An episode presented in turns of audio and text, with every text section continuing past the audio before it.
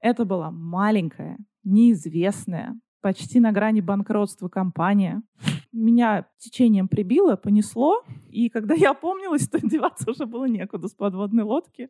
Чимин — это вообще сын маминой подруги. А потом пошло цунами под названием хейт. Быть армией — это, я не знаю, нужна еще одна восьмичасовая работа.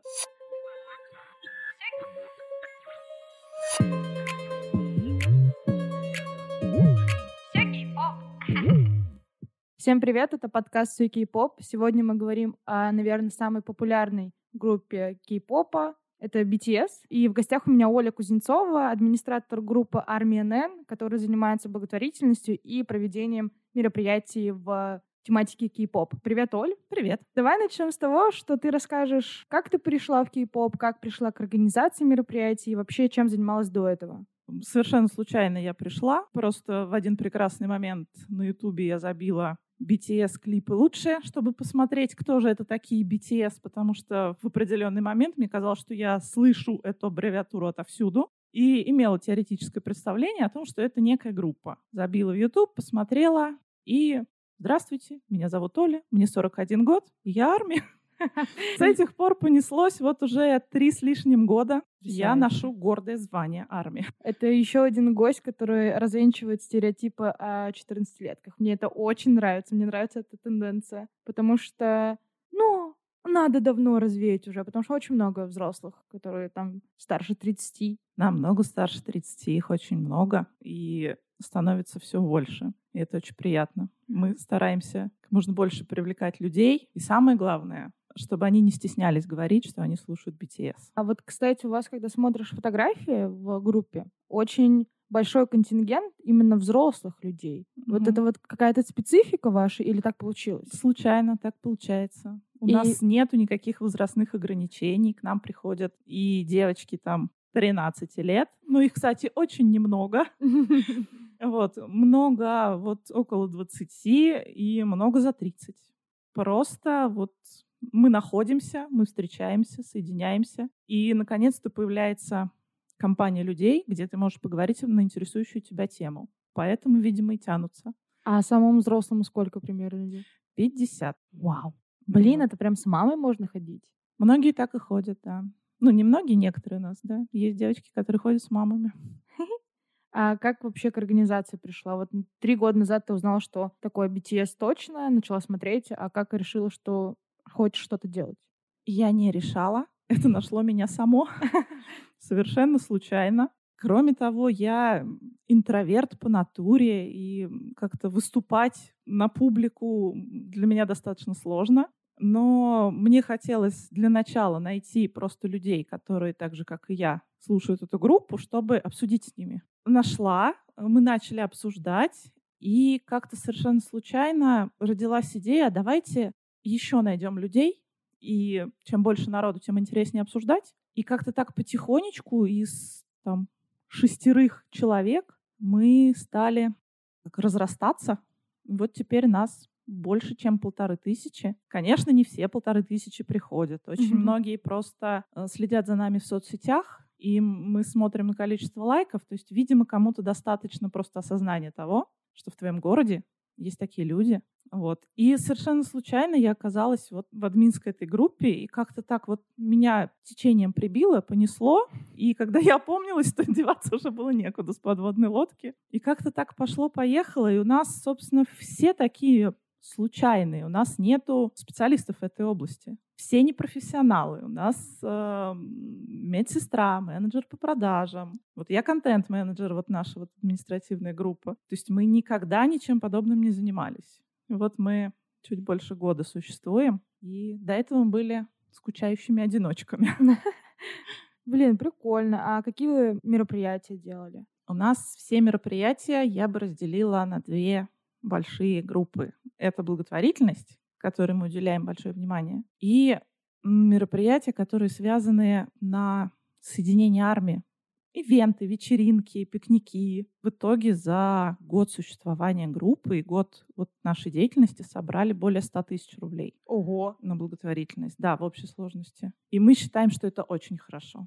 Кому вы помогали? Я вот знаю про там, животных. Животных, да. Mm-hmm. Это у нас был проект зимний. Мы нашли маленький приют, который называется «Преданное сердце», который не очень распространен, не очень популярен. И вот помогали ему кормами и медикаментами. Мы помогли Арзамасскому детскому дому инвалидов, потому что тоже решили, что не так это известно, и не с большой охотой, как нам показалось, помогают таким деткам. Совершенно случайная наша благотворительность — это когда были пожары в Якутске, очень страшные, и мы так прониклись, что решили, ну вот сколько получится, соберем за сутки там, потому что ограниченное время было. За сутки собрали 10 тысяч, и тоже в восторге от того, что мы считаем, что это хорошо. Это очень удивительно, потому что большая часть донатов составляют небольшие суммы. 50, 100, 25, 10. То есть люди кидают кто сколько может, а вместе получается очень даже хорошая сумма. Это как вот это вот с прутиками. Мы всегда приписываем в наших постах, что не надо думать, э, много ты помогаешь, мало ты помогаешь. Ты помогаешь. Это главное. Все.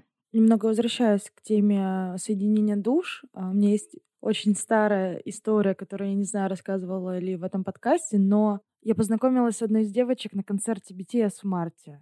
Я пошла туда одна, потому что меня в окружении не увлекается. Точнее, увлекается, но они все по другим городам, либо были заняты. И я пошла одна на концерт. Со мной рядом сидели две девочки. Они что-то там шушукаются, у них игрушки. А я понимаю, что мне скучновато становится еще в ожидании вот этого концерта, там а, вот эти вот кричалки какие-то, а очень много людей, все что-то не, не поодиночке все-таки пришли, я такая, блин, наверное, познакомлюсь пока что. Познакомилась э, с девчонками, мы весь концерт прохохотали, потом обменялись телеграммами, и до сих пор общаемся. Как раз она, одна из них дала твой контакт, и она э, как раз мне рассказала, что мы вообще сюда пришли группой целой. У нас есть э, комьюнити ВКонтакте, и вот мы все вместе пришли, и сейчас мы еще и пойдем там куда-то дальше. Такая, вау, прикольно, оказывается, в Нижнем что-то такое есть, а я одна пришла. Я такая, блин, я, наверное, что-то пропускаю. Была такая цель, потому что мы знаем, что много одиночек. Грустновато, скучновато ну, да. все-таки одной. А здесь, когда ты приходишь и хоть как-то вот тебя в группу, то все равно завязываются какие-то диалоги, mm-hmm. и дальше там кто твой биас, и все. И Ой, дальше пошло-поехало, да. Собственно, так завязываются общения. Давай перейдем к тому, зачем мы сегодня собрались. Поговорим о BTS и начнем прям с самого начала, как они пришли, кто какую роль выполняет, как вообще они существовали до дебюта, потому что это, как мы знаем, сложный и тяжелый путь. И что ты по этому поводу знаешь? Может, я что-то вкину? Иногда мне кажется, что я просто Википедия Бантам, но... Я надеюсь, хорошая Википедия, не российская. Да. Вот, но постоянно узнаю что-то новое. Вообще, ТЕС достаточно уникальная группа тем, что она в достаточно уникальной компании была создана. Это была маленькая, неизвестная, почти на грани банкротства компания с одним очень амбициозным продюсером по имени Бан Шихёк, который решил, что он сделает круто. И он сделал круто. Он сделал ой, как круто. Да. Прям из подвала подняться в огромное свое большое здание, это прям вау. Это действительно интересная история. Вообще изначально была идея создать хип-хоп проект. О таком явлении, как айдол группа, даже не задумывался Баншхёк. Но опять же, э, вся эта информация, это то, что мы знаем из интервью, то, что нам показали, как оно все было на самом деле, конечно, утверждать сложно. Ну вот решил он создать такой амбициозный проект, который порвет всех, и стал набирать себе э, интересных с его точки зрения ребят. И нашел 15-летнего подростка по имени Ким Намджун и сказал, что ну вот этот чувак, он сделает а он в этот момент уже же был достаточно популярен, нет? Он да. на рэп На андеграундной сцене он был популярен, несмотря на то, что ему было там 15 лет. Он уже выступал, у него были там какие-то концерты, люди фанатели. И вот совершенно случайно запись с его выступлением попала к Шихёку, и он очень быстро заключил контракт. Это было аж в 2010 году, за три года до начала дебюта. И, собственно, это был первый главный, в том плане, что лидер, коим он сейчас и остался. Потом появился Шуга, которого, как любит шутить он сам и любит шутить армии, злостно обманули. Потому что на прослушивании в Hit он занял второе место, ему предложили должность продюсера, на какую он радостно согласился. И ни о какой речи о выступлениях, о концертах, о каких-то съемках не велось. Ему это ничего было не надо, но... Мне очень нравятся тиктоки, где там «А «Я хотел просто продюсировать музыку» и танцует в каком-нибудь розовом костюме Да, какие-то да. сложные танцы. Такой «Я, я вообще-то хотел музыкой заниматься». Очень Он смешно. сам говорил в интервью, что он хотел быть успешным, он хотел быть богатым, но он не хотел славы, не хотел светиться. Мгм. Но ирония судьбы такова, что Да. пришлось. А вроде бы, ну, я не знаю, насколько это правда, это из э, тренда Go Little Rockstar, вот этот вот, что его не поддерживала семья, только брат поддержал это, Да, да? да, он сам говорил это, что семья не поддерживала его занятия музыкой. Якобы его даже отдали в закрытую школу для мальчиков, чтобы у него не было времени на это и не было возможностей, потому что родители считали, что это несерьезное занятие, А что надо получать. Конечно, сейчас они гордятся, конечно, сейчас Да. они поддерживают, но когда твой ребенок приходит и говорит, я хочу писать музыку, да, то сложно очень отнестись к этому серьезно и поддержать. Вот. Дальше у нас Джей Хоуп. Это гениальный танцор, который пришел в хип-хоп команду и с нуля научился читать рэп. С нуля? Ой, аж А, ну, говорили, что он им не занимался. Он профессионально практически занимался танцами, был увлечен только ими, но пришлось. Всем Мгм. пришлось идти на какие-то уступки. И ходили слухи, что его даже планировали в вокал-лайн. А, Потенциал у него есть, и сейчас, если послушать, то он очень неплохо поет на самом деле. Это правда. И рэп он читает классно. Ну, вообще, молодцы, мальчишки. Да. Но поскольку это была хип-хоп команда изначально, то рэп. И, собственно, так они втроем и стали готовиться к дебюту. Но потом что-то пошло не так. Потом как-то концепция изменилась. Вот. И стали добавляться вокалисты. А Первым из вокалистов пришел Джин, которого буквально отловили на улице, когда он выходил из автобуса. Кто-то из команды Биг Хита подошел к нему и сказал, не хотите ли вы попробовать себя в качестве айдола? А Джин сказал, я хочу быть актером. Немножечко его поуговаривали, и ну, он действительно учился на актера в это время. И когда он согласился пойти в трейни, согласился стать айдолом, он думал, что это поможет ему стать актером. То есть это даст какой-то старт. Но потом втянулся и И потом все пошло не так, потом, ну, как всегда, это вот прям у них вся история, когда планировали одно, а потом что-то пошло не так. Дальше кто у нас появился? Потом у нас появился Чонгук. Его появление — это вообще мелодрама. Ему было 14 лет, когда он решил пройти прослушивание. И провалился. Его не выпустили даже, по-моему, в прямые эфиры. Но его услышали другие продюсеры. И в итоге у Чунгука на столе оказалось семь визиток от разных агентств, куда его приглашали, видимо, почуяв какой-то потенциал. И были очень именитые, известные компании, которые выпускали известных айдолов. И Чонгуку оставалось только выбрать, куда пойти. Но выбрал он маленькую, никому неизвестную компанию из-за Намджуна. Он случайно услышал его выступление, настолько проникся его гениальностью и сказал, я пойду только туда. Это мой лидер.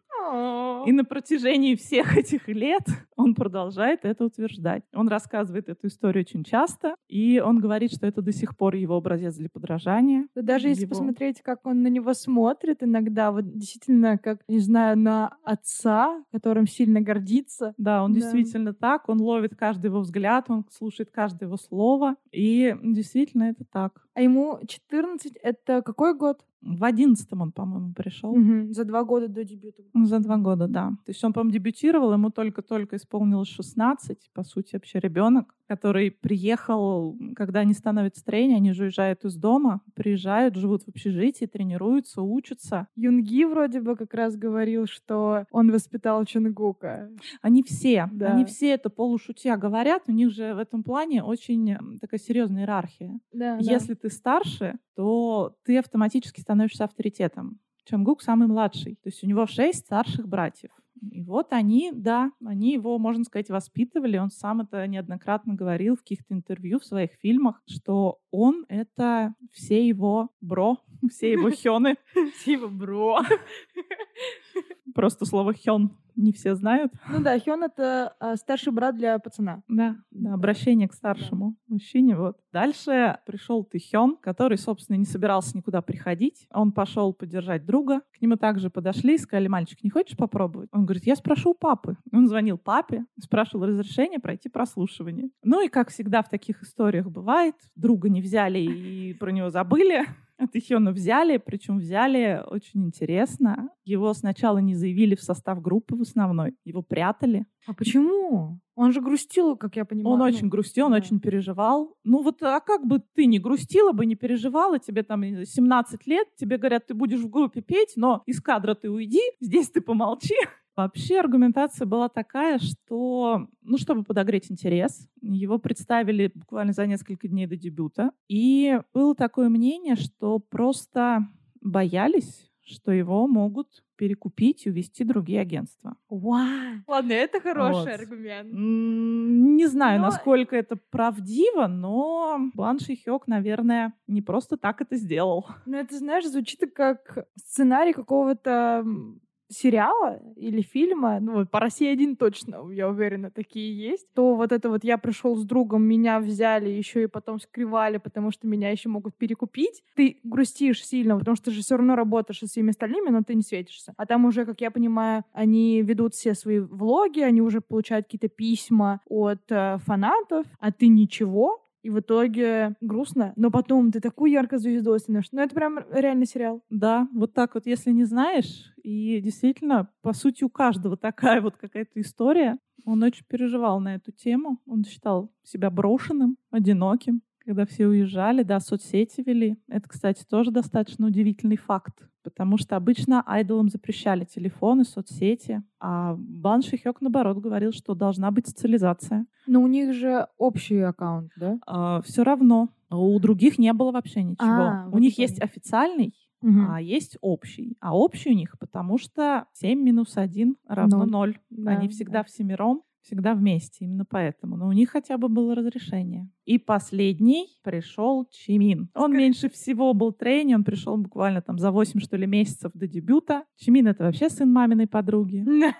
Он отличник, он староста, при этом его все любят. У него там черный пояс по тэквондо, при этом он занимается танцами и лучший ученик в классе. И вот он такой приходит весь бикит и периодически оказывается на грани отчисления. Про него говорят, что это человек, который больше всего пахал, будучи тренером, а потом уже и будучи в группе. Тоже большой трудяга, который доказал не раз, что он не зря занимает свое место. Ну да, я тоже много слышала, что он прям не вылезал из зала, что он очень много тренировался, пытался обуздать свой голос и очень сильно переживал по поводу веса. В плане вот эти вот детские щечки, они со временем ушли, потому что он вырос, но он сильно переживал по поводу веса, и там вот эти вот истории, когда он теряет сознание, да он уже, будучи несколько лет в группе, все еще страдает вот этим вот «я недостаточно хорош». Хотя, ну, мамин сын... Ой, сын маминой подруги. Перфекционист, да. Он всегда, всегда говорит, я буду лучше, я буду лучше, каких бы высот он ни добивался. И да, по поводу этих щечек он, конечно, получал очень много хейта. Потому что считали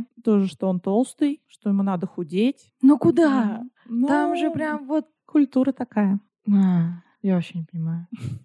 И не понимаю, вот недавно рассказывала подруге про группу и показывала новые клипы Джей Хоупа. Я говорю, вот, классно. Она такая, покажи мне еще, покажи мне еще его. Я такая, вот, а прикинь, а его хейтили за внешность. Очень сильно. Н- л- Лошадью, да, называли? Ну а почему? Она действительно она сидит и не понимает, почему это. Я тоже не понимаю, потому что я пришла в двадцатом году, когда там уже такой цветочек красивенький. И, и до этого он был красивенький цветочек, просто, ну, вре- времена и мода была другая. И он все это пережил. Я вообще не понимаю. Почему-то считалось, что вот его внешность — это не внешность айдола. Да, ругали, говорили, когда он вел эфир «Отдай камеру там, Тэхёну», там, «Уходи из группы». Вообще за внешность доставалось э, всем рэперам очень сильно. На начальных этапах их всех очень ругали, говорили, что у них не айдольская внешность, что они некрасивые. Прям писали такие комментарии, которые, к сожалению, до парней доходили. Мгм. Я знаю, что Джей Хоп пытался уйти из группы, и что нам Джун до сих пор ну ладно, может, сейчас уже нет, как будто признает, что его не любят так сильно, как остальных. Хотя, ну, наш президент э, всего мира, извините, пожалуйста, как мы можем тебя не любить? Вот это настолько давно заложено, видимо, действительно, что они даже, будучи супер популярными, имеют какие-то вот гештальты не закрыты, я не знаю. Ну, Хоуп, да, он хотел уйти, но это не было связано с хейтом, это было еще до дебюта, потому что у компании было, были очень сложные времена, они не знали, вообще дебютирует группа или нет. Его родители его поддерживали, но постоянно спрашивали, ну когда, ну что, ну какие перспективы, а он не мог им ничего ответить. И в один момент он просто решил, что ну вот чего ждать. И подумал, что, наверное, ему стоит уйти. Его удержал Чонгук, который рыдал просто горючими слезами и умолял остаться. И нам Джун, который пришел к руководству и сказал, что группа без этого человека существовать не может. Верните. В итоге уговорили. И да, у Намджуна тоже было такое, когда часто говорил, так, кто у нас красивый мембер, идите вперед. А, Сам отходил на задний план. Было у него, да, такое, что он действительно комплексовал по поводу внешности. Но хочется верить, что сейчас, судя по тому, как он себя преподносит, что столько времени прошло, и толпы фанатов переубедили его в обратном. Ну, кажется, что он нашел гармонию. Очень хочется в это верить, по Очень крайней хочется, мере. Да. Да. Я сейчас даже пытаюсь вспомнить, вот даже, наверное, пару лет назад, когда смотришь их фотографии, поодиночке когда, он часто закрывал лицо рукой. Да, я почему-то да. думала, что, наверное, это самое логичное объяснение, что он такой, я не очень симпатичный, я закрою пол лица рукой. Сейчас как будто он делает это меньше. Даже вот в личном, он, ну, его инстаграм, это, конечно, кладезь э, искусства и это эстетики. просто, да, музей Намджуна просто, иначе... И, ну, он действительно перестал закрывать э, рукой. Ну, вот мне тоже так показалось. Я, я согласна с тобой. Раньше, да, было, он часто так фотографировался, как-то или прикрывал глаз, отворачивал голову, прям... Еще давай перед тем, как про дебют скажем, история про Юнги и аварию, это же было до дебюта? Да. Когда он это подрабатывал. Было, это было незадолго сбили. до дебюта. Да, он вынужден был подрабатывать, потому что учился тогда в университете, должен был платить за обучение. Одновременно был трейни и а, работал в службе доставки, и случайно его сбила машина так, что он повредил плечо. И он очень боялся, что его выгонят, и поэтому он никому не сказал. И какое-то время он просто мучился от болей. В итоге все-таки Шихек узнал об этом, наругал, сказал, что надо было прийти сказать, закрыл все долги по оплате за обучение. Нифига. Ну, по крайней мере, вот как ходит такая информация. И сказал, восстанавливайся столько, сколько тебе надо, мы подождем потому что ты должен дебютировать. Но, видимо, было что-то упущено, угу. потому что, как стало известно позднее, мучился он с этим плечом очень долго, пока вот не сделал операцию. Ну, осенью это вроде было, в ноябре. Ну да, да, да чуть да, больше, чем полгода, да. Я помню, как я переживала.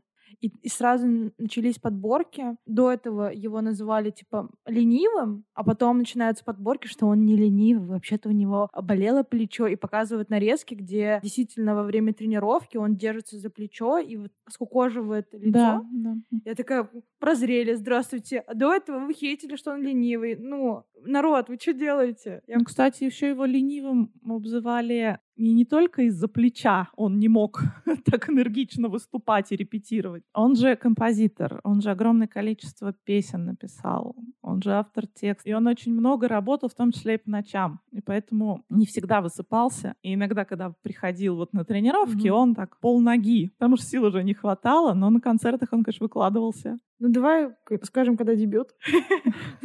Я думаю, все об этом знают, но давай когда 6 июня 2013 года группа дебютирует в составе семерых человек. И с этого момента начинается их официальный тернистый путь который приведет их к самой вершине. Боже, сколько пафоса. Просто когда узнаешь всю эту историю, то начинаешь неимоверно уважать их, этих людей, даже если ты не фанат этой группы, даже если ты не фанат кей-попа, просто за работоспособность и за то, что эти люди преодолели. Это прям достойно уважения. Я так э, к Ольге Бузовой отношусь. В плане, что я не... Ну, допустим, если бы я не была фанатом кей-попа, я вот такой же не фанат э, Ольги Бузовой. Я не могу не смотреть, не, не слушать, но мне действительно просто не нравится. Что-то делает? Да, класс. Но я настолько сильно ее уважаю за это трудолюбие, поскольку то, сколько работает она, то, сколько она делает, да, она не самый умный. Ну, и не должны быть все самыми умными. Она неплохо говорит на немецком. Я послушала. Ну, с акцентом, конечно, но неплохим. Возможно, три слова знает, но она хорошо знает эти три слова. Она делает столько контента, столько продуктов. Да, не на хорошем уровне, но столько делает. И вот в рамках российского шоу-биза я действительно очень сильно уважаю именно Олю Бузову.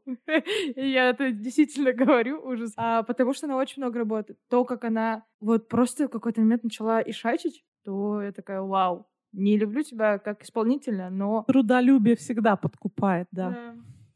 И этот момент произошел. Мы BTS сравнили с Олей Бузовой. Точнее, я. Потрясающе. До чего мы дойдем дальше?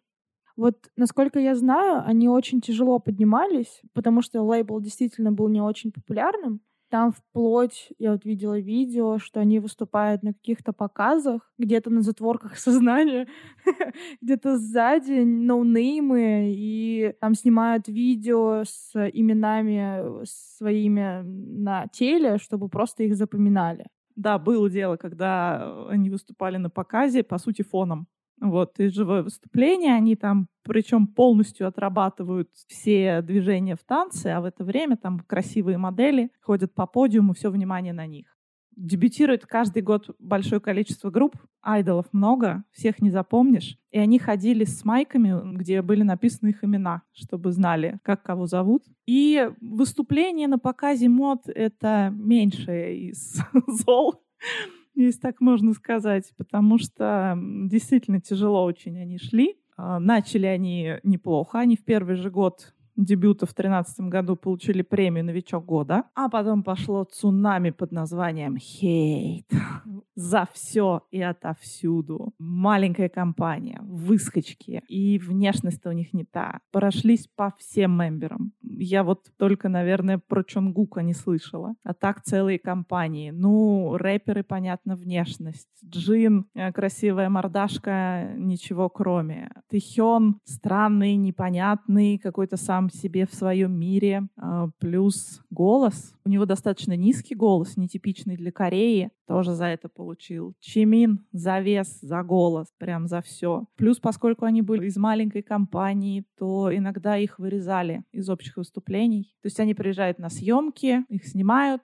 потом они не попадают в трансляцию. Тоже очень сейчас ходит по там, тому же ТикТоку видео, когда они выступают практически на темной сцене, потому что лимит времени исчерпан, их время отдали какому-то более именитому, более известному артисту. Им сказали, ребят, ну давайте, все, вы уже не успеваете. А они знали, что в зале были армии. Они включили музыку, вышли и в полутемном зале отработали полностью те свои номера, которые хотели не, не признавали почему-то. Очень много их обвиняли и в плагиате, и вплоть до того, что там они вышли в школьной форме. Это вот они подражают там одним. Поют там про то-то, это они подражают другим. Хотя, в принципе, очень многие группы в той же школьной форме пели. И, конечно, им досталось. И только в шестнадцатом году, через три года после упорного труда, они получают свой первый Десан. Это высшая награда за альбом года. В Корее. Казалось бы, вот, вот оно. Да, это оно, вторая волна хейта. А, во-первых, им сказали сначала, вы купили. Они же маленькая компания, за что ну, они вот, да. На какие шиши? Маленькая, их обвиняли, что вот вы по продажам там обходите всех, это вы сами покупаете свои альбомы. Они говорят, ребята, у нас нету денег. Вы о чем?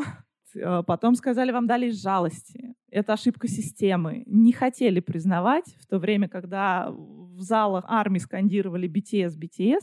В интернете и критики очень так серьезно по ним проходились. И, пожалуй, следующий, ну, мне так кажется, переломный момент, это когда в семнадцатом году их номинировали в Америке корейскую группу. Mm-hmm. Billboard Music Awards номинировал на а, «Звезда соцсетей». И опять тоже, да ладно, да что они вы, выиграли? Да кто вы? Да, они выиграли, mm-hmm. да. Причем они выиграли, когда они приезжали, Джин выходил из аэропорта э, с этой вот табличкой А-а-а. наградной, таким образом показал. И вот, пожалуй, после этого ну, как-то подутихло, когда уж признали mm-hmm. не только в своей стране. Вообще это очень удивительно, потому что они там завоевывают какие-то высокие позиции в чартах, mm-hmm. продают огромное количество там дисков, получают десаны и прочие призы, и огромная волна хейта, что вы никто, ничто и вообще бесталанный. Ну, а в этот момент кто был популярный? Какая-то группа была или почему не признают? Я не понимаю. А потому что они BTS. Дело не в том, кто там был популярен. Дело в том, что эти. Пытались выбраться. То есть как-то были другие группы популярные, тоже очень хорошие, тоже талантливые, тоже старательные. Они все работали как бы одинаково, но вот почему-то волна пошла туда. Говорили, что не могли простить, что вот такая вот странная, они очень странная группа из странной компании. Это там, в двадцатом году Шихёк собрал целый там чуть ли не симпозиум, где рассказывал, как он достиг вершины и как он создавал эту группу. А тогда казалось это неправильным. Он разрешал им самим писать песни. Он э, не всегда, конечно, был какой-то контроль, но очень многое делали они сами. Они участвовали в обсуждении там и в костюмах, и в постановках клипов, и в каких-то еще мелких моментах. Это было странно, это было не принято как это айдол принимает обсуждение. Было немножечко такое, что айдолы были куклами. То есть вот пришел, сделал как надо и ушел. Твое мнение не воспринимается. В Бикхите было немножко по-другому. Возможно, это не нравилось, потому что это было как-то против всех. Ну, раз вы против всех, пожалуйста. Не жили в общагах, в общаге точнее. Там в самом начале пути это, грубо говоря, одна комната на миллион человек, ну, семь, ладно. Потом там две комнаты, три. То, то есть увеличивается как-то. По-моему, до чуть ли не двадцатого года жили в одной общаге. Ну да, под конец, конечно, общага — это уже такое название в кавычках. На самом деле там, по-моему, у них был дом, где у каждого была своя комната, где у каждого была своя гардеробная в этой комнате. Вот, то есть условия у них были хорошие, но называлось это все общага. Да, но начали они сначала вот с одной на семерых. Да, я вот сейчас вспомнила, как они праздновали день дебюта там в следующих годах, и там очень грустно это всегда выглядело. Они там, не знаю, просто стол накрыли э, на этом столике низком корейском. Там mm. сидят что-то такие еще маленькие, еще какие-то смешные. Ну, да, да, да. Это, это очень популярное видео, и оно прям такое действительно щемящее, потому что ну, такие условия. Я до сих пор, кстати, не могу смотреть видео. Вот я один раз на нем сильно заревела, и до сих пор не могу смотреть, каждый раз судорожно переключаю. Это видео, где на какой-то передаче наш маленький миленький Чунгук принес бургеры, Ой, все. Вот, у меня включается какой-то материнский инстинкт, и я просто хочу всех разнести за то, что обидели бедного маленького мальчика, который хотел что-то сделать хорошее. Зачем? Вот, а, все, я. Нет, я, я вот вообще не могу. Почему сейчас все кичатся тем, что знают BTS, что они когда-то с ними работали, упоминают надо, не надо, а тогда просто с грязью смешивали. Да, ну, ну это вот, вот такое вот было отношение к ним, да. И что самое интересное, это ведь их не озлобило. Про того же да. Чонгука до сих пор говорят, что это очень вежливо, это очень воспитанный. Вот посмотришь, как он улетает, когда прилетает. Он же самые глубокие поклоны на все стороны. Mm-hmm. Всем корреспондентам, всем армии. Он до сих пор остался очень вежливым, очень воспитанным и очень дружелюбным и добродушным, несмотря вот на такие ситуации в прошлом. И от этого их любишь еще больше. Да. Ну вот это действительно пример того, как они просто шли к своей цели. Да, очень много прошли, Иногда и непонятно, почему они через это проходят, почему на них слетается все, но при этом все очень добрые, все до сих пор супер сильно благодарны, во-первых, своим фанатам. Надо отдать должное, что действительно они стали популярны благодаря своим фанатам, благодаря тому, что они делают для фанатов и как, э, в принципе, армия воспринимает их. То есть где угодно они всегда будут упоминать армию, потому что они настолько сильно благодарны своей нынешней жизни им, нам, мы армии тоже, то вот мне кажется, они всег... реально всегда вот было, есть и будет это, что они сильные поклоны, сильная любовь и сильное уважение и благодарность. Да, это очень прям подкупает каждый раз. Чтобы, чтобы какую бы они награду ни получали, всегда спасибо армии в первую очередь, mm-hmm. потом уже все остальное. Давай, наверное, сразу упомянем, что да, фандом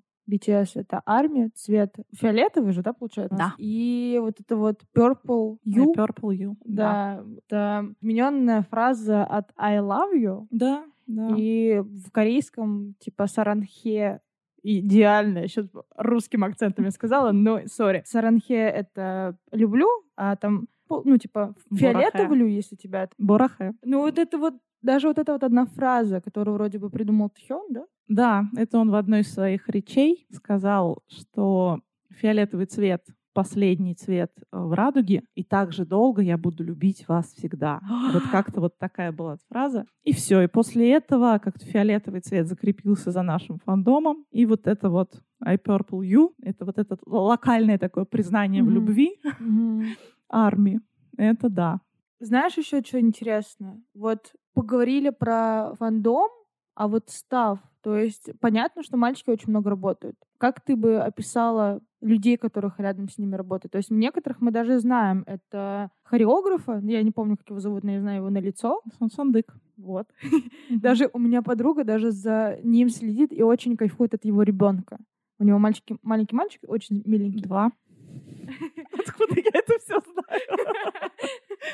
Вообще BTS сейчас со Стафом, ну, можно уже, да, сказать, что практически дружеские отношения, потому что многие с ними со дня дебюта или там по нескольку лет, и они много, очень много времени проводят вместе, особенно на гастролях. И действительно иногда смотришь и понимаешь, что у них не только деловые отношения, mm. потому как они поддерживают, потому как радуются. Есть очень такой хороший ролик, когда BTS выиграли свой первый десан, показывали их продюсера, который в это время за кулисами, он просто рыдал. Он да. просто не мог сдержаться, он рыдал отчасти от гордости за парней. Там те же менеджеры, которые с ними годами, и э, уже судя по тому, как они общаются, ты понимаешь, что это не просто коллеги, это действительно там друзья. Как они переживают, если кто-то заболевает. Вот. Когда в сериале вроде бы или в фильме было, Чонгук ударил ногу. Да-да-да. Вот, там же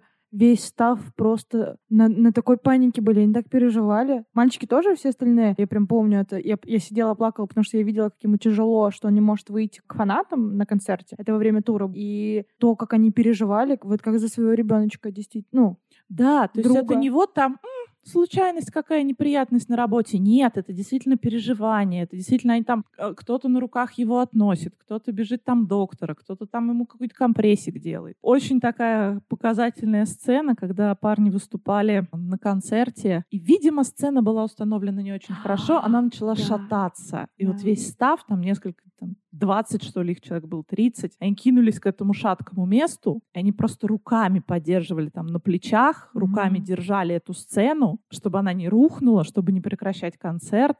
И потом там разошлись, слава богу, все у них закончилось хорошо, там сцена выдержала. Да, это прям, прям очень классный ролик. Если вы не видели, найдите. Потому что а, пацаны же не могут в полсилы выступить. Они прям прыгают. Там еще какой-то, а, какая-то хоряга была суперсильная. Мне кажется, на Айдоле это было, когда они как раз вот прыгали, да, и там да. просто все ходуном ходило. И а, очень страшно было смотреть за этим. Действительно, есть всякие ролики, где они коммуницируют с другими. В принципе, даже став, не став, это вот настолько с уважением. Это еще и культура, конечно. Да, а, менталитет азиатская. очень много играет Ну вот прям какими бы они мировыми звездами не были, они все равно остаются людьми. Вот это очень сильно подкупает. Мы опять вернулись к тому же выводу. Угу. Ну, Но это хороший вывод. Да. Да. Причем надо отдать должное, что они очень учтивые со всеми. То есть они там, с коллегами, с каким-то вот высшим руководством, и там с теми же, кто убирает сцену, туалеты и коридоры, mm-hmm. они такие же учтивые, потому что люди потом э, в интернет выкладывают там э, ощущения о встрече, что там они проходят мимо, когда кто-то моет пол, и говорят там, извините, там, не сильно ли мы тут натоптали. Mm-hmm. Вот, то есть это распространяется на всех. Mm-hmm. То есть они не зазнаются. Блин, классно они, конечно. Я иногда так горжусь собой, что я стенливаю крутых ребят. А как вообще следить за всем контентом, который хотя бы одна группа создает? Тяжело, очень сложно. Включаешь э, какой-нибудь ран, чистишь картошку. Вот. Вообще, на самом деле, шутки шутками, но быть армией, это, я не знаю, нужна еще одна восьмичасовая работа, потому что с учетом их контента, всех этих э, передач, интервью, особенно если когда какой-нибудь камбэк, это mm-hmm. все уследить, это очень сложно, это много времени, конечно, отнимает. Я не знаю, как успевают мульти. Выспимся мы потом. А пока у нас вон Хасок улетает, нам же надо его проводить.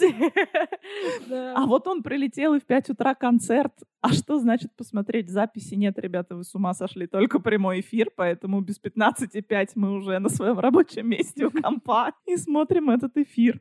А вот ты упомянула Run BTS. Расскажем, наверное, если кто-то не знает. Run BTS — это развлекательная программа, которые ведут э, мальчики. По факту они там просто играют всякие игры, ну, супер да, азартные. Да, это легкий, семейный, то есть там никакого рейтинга не контент. Чисто вот посидеть, поржать, расслабиться. И, кстати, очень многие благодарны этим ранам, потому что они вытаскивают из сложных эмоциональных каких-то состояний. Когда все очень плохо, ты начинаешь их смотреть, и и все, и тебя просто да. несет. Да, их огромное количество выпусков.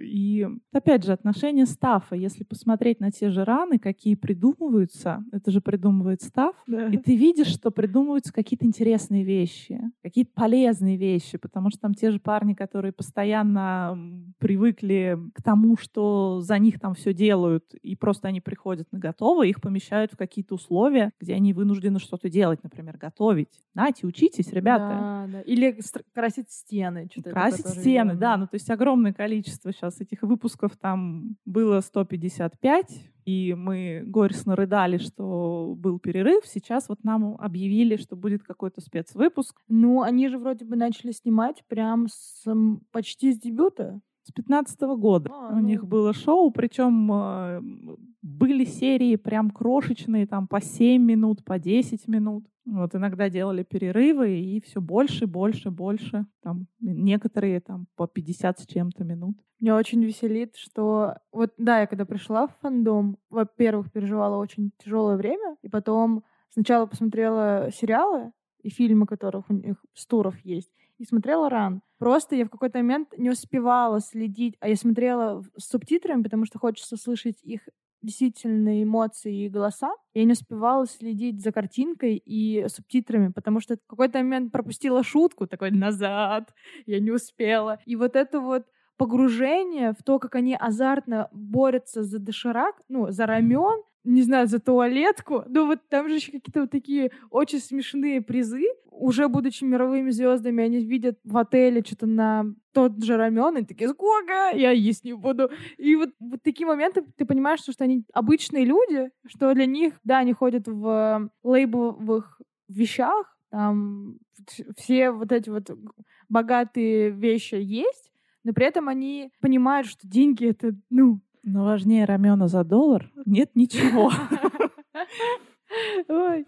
Иногда, кстати, все равно тяжело смотреть, потому что я не могу, не, не в той кондиции, короче, чтобы веселиться. То есть это тоже как-то вот непонятно. Но могу слушать треки, всегда могу слушать треки в любом состоянии, в любом состоянии. Ну, у них треки очень разнообразные, да. они под разное настроение, под разное состояние. Там можно и находясь в унынии что-то слушать, и будучи там в какой-то эйфории, ты найдешь у BTS под любое настроение. И вот получается, у них есть это вот Run BTS, есть э, сериалы, несколько, нескольких туров. Фильмы, которые обычно закрываются этим. Эти туры и сериалы закрываются фильмом. Что у них еще есть? У них есть Бон Вояжи. А, точно. Четыре очень смешно. передачи о путешествиях. Вот опять же, когда их, всех таких привыкших к бизнес-классу и всего, выдается там 20 долларов, там карты, и говорится, так, вот тебе надо быть вот там. Вот тебе автобус, давай, шагай. Электричка, путь, дружок. Ну, передача о путешествиях, но опять же, это все немножечко вот ран на выезде. Да. Просто да. у них такое взаимодействие, они когда все всемиром собираются, такое ощущение, что им камера не камера, а просто дурдом и, как я это называю, бантан-балаган.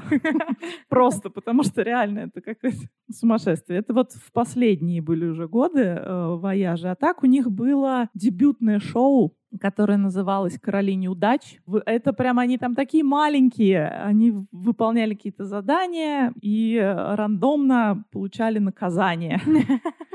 Ну и, как всегда, с таким упоением они это делали. Там разложили искусственных мух по чимину и мухобойкой там, их забивали. Достаточно иногда жесткие были такие вещи. Они были очень в стиле, как я понимаю, корейского телевидения. Mm-hmm. Вот. А потом вот они отошли в сторону вот своих передач, уже перестали принимать участие, но было у них на начальном этапе. Кстати, насчет Bon Voyage, я вспомнила, что там очень смешно, что Намджун вот у него образ этого очень умного, взрослого, талантливого, невероятно крутого человека, который просто теряет паспорт, у которого из рук все валится, все ломается, такой, да, это я. Ну, ты видишь, да, его в естественной среде обитания и понимаешь, что да, немножечко за ним надо следить в этом плане, потому что потеря паспорта, это, конечно, да. Это... А это лидер. Ой, очень. Сейчас же у них есть э, паспорт дипломатический, а он дает доступ безвизовый в почти 200 стран, да? Да,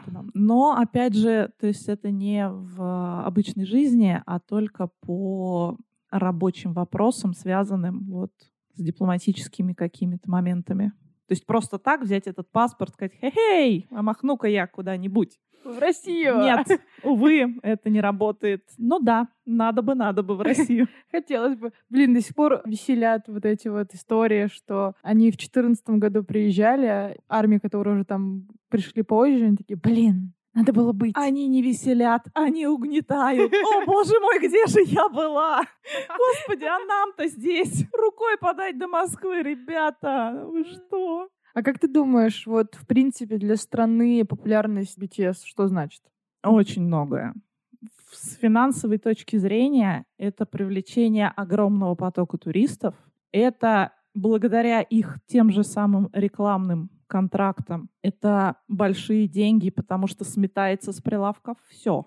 Я задумалась есть... Samsung купить, когда увидела. Вот прям да. вплоть до того, что сметается Samsung просто потому, что это Samsung, потому что его рекламировали да. BTS. Да? Та же самая Фила, теперь мимо нее спокойно пройти фанаты не могут, потому что ее в свое время рекламировали BTS. И у тебя да. этот логотип этой Филы делает тебя немножечко ближе к ним. И, конечно, для экономики они очень много. Плюс привлечение финансов вот за счет своих концертов, они же огромные деньги да. на этом делают, соответственно, большие налоги платят. И прибыльные они, ребята, для Кореи, прибыльные. А вообще как э, отреагировала на заявление об остановке групповой деятельности? Я сначала по пабликам, конечно, это все услышала. Mm-hmm потому что сначала перевода не было. И меня такое, ну ладно, отдохнут, отдохнут. А потом началась вот эта массовая истерия, что все, все уходят, расстаются, никто обратно не вернется. И я так как-то тоже, а что я сижу так спокойно? Наверное, тоже надо куда-то куда-то впасть в какую-нибудь истерию. Немножечко, конечно, заволновалась, скажем так. Потому что, ну, это очень нетипично. Особенно вот это их информация, что мы теперь уделяем внимание сольным проектам, mm-hmm. потому что если до этого столько лет нам твердили, что мы вместе, мы вместе, mm-hmm. мы сила вместе, 7 минус 1 равно 0, а тут бац, и мы каждый творческая единица. А в смысле, а ребята? А рефлекс уже выработан, мы-то да. уже привыкли. Конечно, немножко так поломало. Ну, Чем дальше, да. тем больше начинаю как-то вот осознавать и понимать, что, наверное, действительно им надо. Потому что все-таки, несмотря на то, что они семья, но личное пространство и личное творчество, личная самореализация тоже нужна. Мы бы никогда не получили от э, Джей Хопа такого крутого альбома. И нас ждет еще шесть таких же шикарных, и они же абсолютно разные. Абсолютно разные. Угу. А как ты думаешь, в чем глобально причина популярности именно BTS? Мировой? Ох, Наверное, это один из тех вопросов, ответ на который мы никогда не узнаем. Очень сложно сказать. Талантливые ребята, но есть и другие талантливые ребята. Трудолюбивые, но другие группы тоже трудолюбивые. Что-то в них есть, в каждом. Не знаю, не очень люблю эту, это слово, но харизма.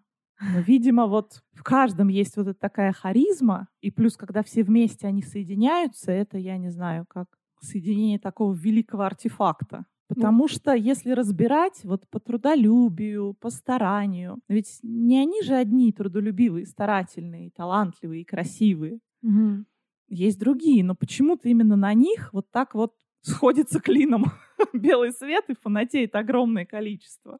Ну, ну да, как-то вот есть что-то такое, видимо, неуловимое, что не поддается какому-то логическому объяснению. Вопросом, кстати, очень многие задаются. Что, что, что есть, чем они отличаются? А вот, вот пока сложно сформулировать, чем. Ну, возможно, вот я сейчас подумала, что вот этот Бан Шихёк, очень хороший серый кардинал, который очень хорошо чувствует людей и настолько круто собрал народ. То есть там же все равно их изначально не было только семь, их было намного больше. Там просто люди начали уходить. Угу. И вот то, насколько, какие сливки от этого остались, давай так скажем, это, мне кажется, большая работа действительно продюсера, потому что удержать, все время мотивировать и собрать команду так, чтобы она чему-то стала популярной, это большая работа все-таки его. Да, есть огромная, конечно, работа. Увидеть, причем вот в этих вот там мальчишках что-то, что может вырасти. Конечно, как продюсер он хорош. И он не, не зря признавался неоднократно лучшим продюсером. Это да. Но и плюс они сами как личности. Где-то я услышала такую фразу, что когда мы фанатеем от звезд, мы с удовольствием слушаем их музыку. Остальное не сильно нас волнует. Но когда мы стеним кей-поп, мы стеним не только музыку, но и личность. И вот, возможно, здесь сошлось все.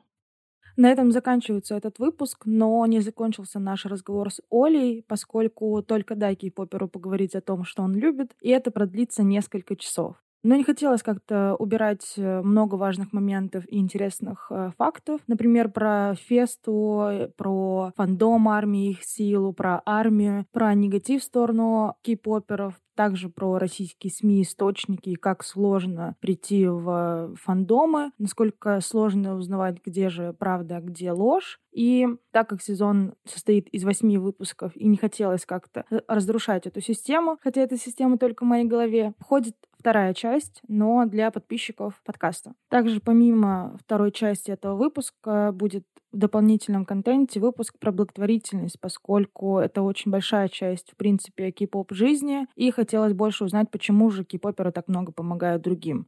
Слушайте нас на всех площадках подкастинга, также подписывайтесь на нас ВКонтакте и Бусти. У нас есть еще и Телеграм-канал. Спасибо всем за сезон. Это было очень увлекательно. Я думаю, что дальше больше. Всем спасибо, всем пока. thank you